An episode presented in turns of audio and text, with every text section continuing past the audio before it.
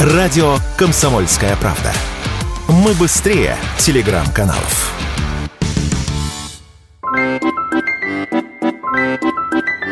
Жерар Депардье вновь оказался в центре скандала.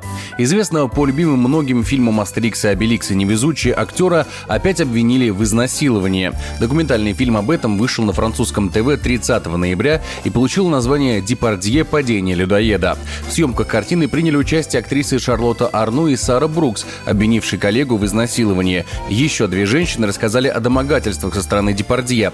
Продюсер актера Арно Фриле заявил, что все обвинения беспочвенны. Самое главное – это уважать презумпцию невиновности. Что касается разные репортажи, фразы, комментарии, телепередачи от разных людей, от многих непонятных третьих лиц кино индустрия, это все пустота, потому что за это ничего не стоит. Однако французская государственная телекомпания приняла решение временно не транслировать фильмы с участием актера, а их более 200. Кроме того, в документальном фильме есть и запись визита актера в Северную Корею. В кадре он пристает к переводчице, а также отпускает комментарии сексуального характера о внешности несовершеннолетней девочки. За это Депардье лишили национального ордена Квебека. Премьер-министр канадской провинции Франсуа Лего заявил, что подобные действия противоречат ценностям национального ордена. Депардье много раз обвиняли в домогательстве домогательствах и изнасиловании, однако ни одно обвинение так и не превратилось в реальный приговор. К тому же актер всегда был известен своей любвеобильностью. Официально Жерар имеет четверых детей, однако сам признавался, что у него 20 детей от 10 разных женщин. От некоторых из них актер откупился деньгами.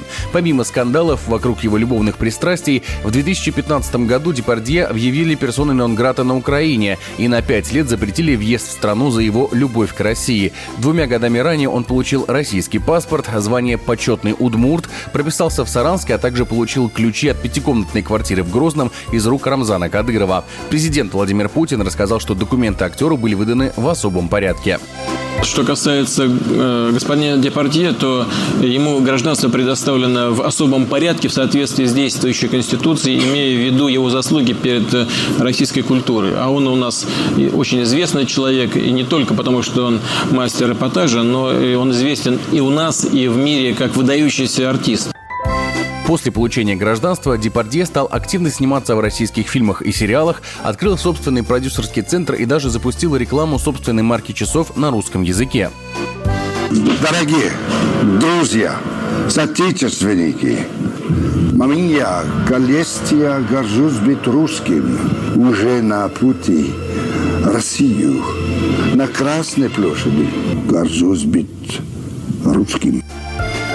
Позже актер покинул Россию и заявил, что предпочитает жить в Бельгии и Алжире. В апреле 2022 года Депардье осудил боевые действия на Украине и пообещал передать в помощь украинцам средства, которые он получит за три своих концерта. Однако в 2023 он несколько раз заявлял, что по-прежнему остается русским человеком и любит русскую культуру, но предпочитает избегать разговоров на тему спецоперации. Последней громкой новостью в череде недавних обвинений в адрес Депардье стала неожиданная гибель актрисы Эммануэль Эммануэль де Бевер, которая ранее также рассказывала о домогательствах со стороны актера во время съемок фильма «Дантон». 14 декабря тело де Бевер нашли в реке Сеня. Депардье категорически отвергает все обвинения в домогательствах и насилии. Актер заявляет, что никогда не позволял себе оскорблять женщин. Придется ли ему отвечать за обвинения на этот раз или звезда вновь выйдет сухим из воды, покажет время. Егор Волгин, радио «Комсомольская правда».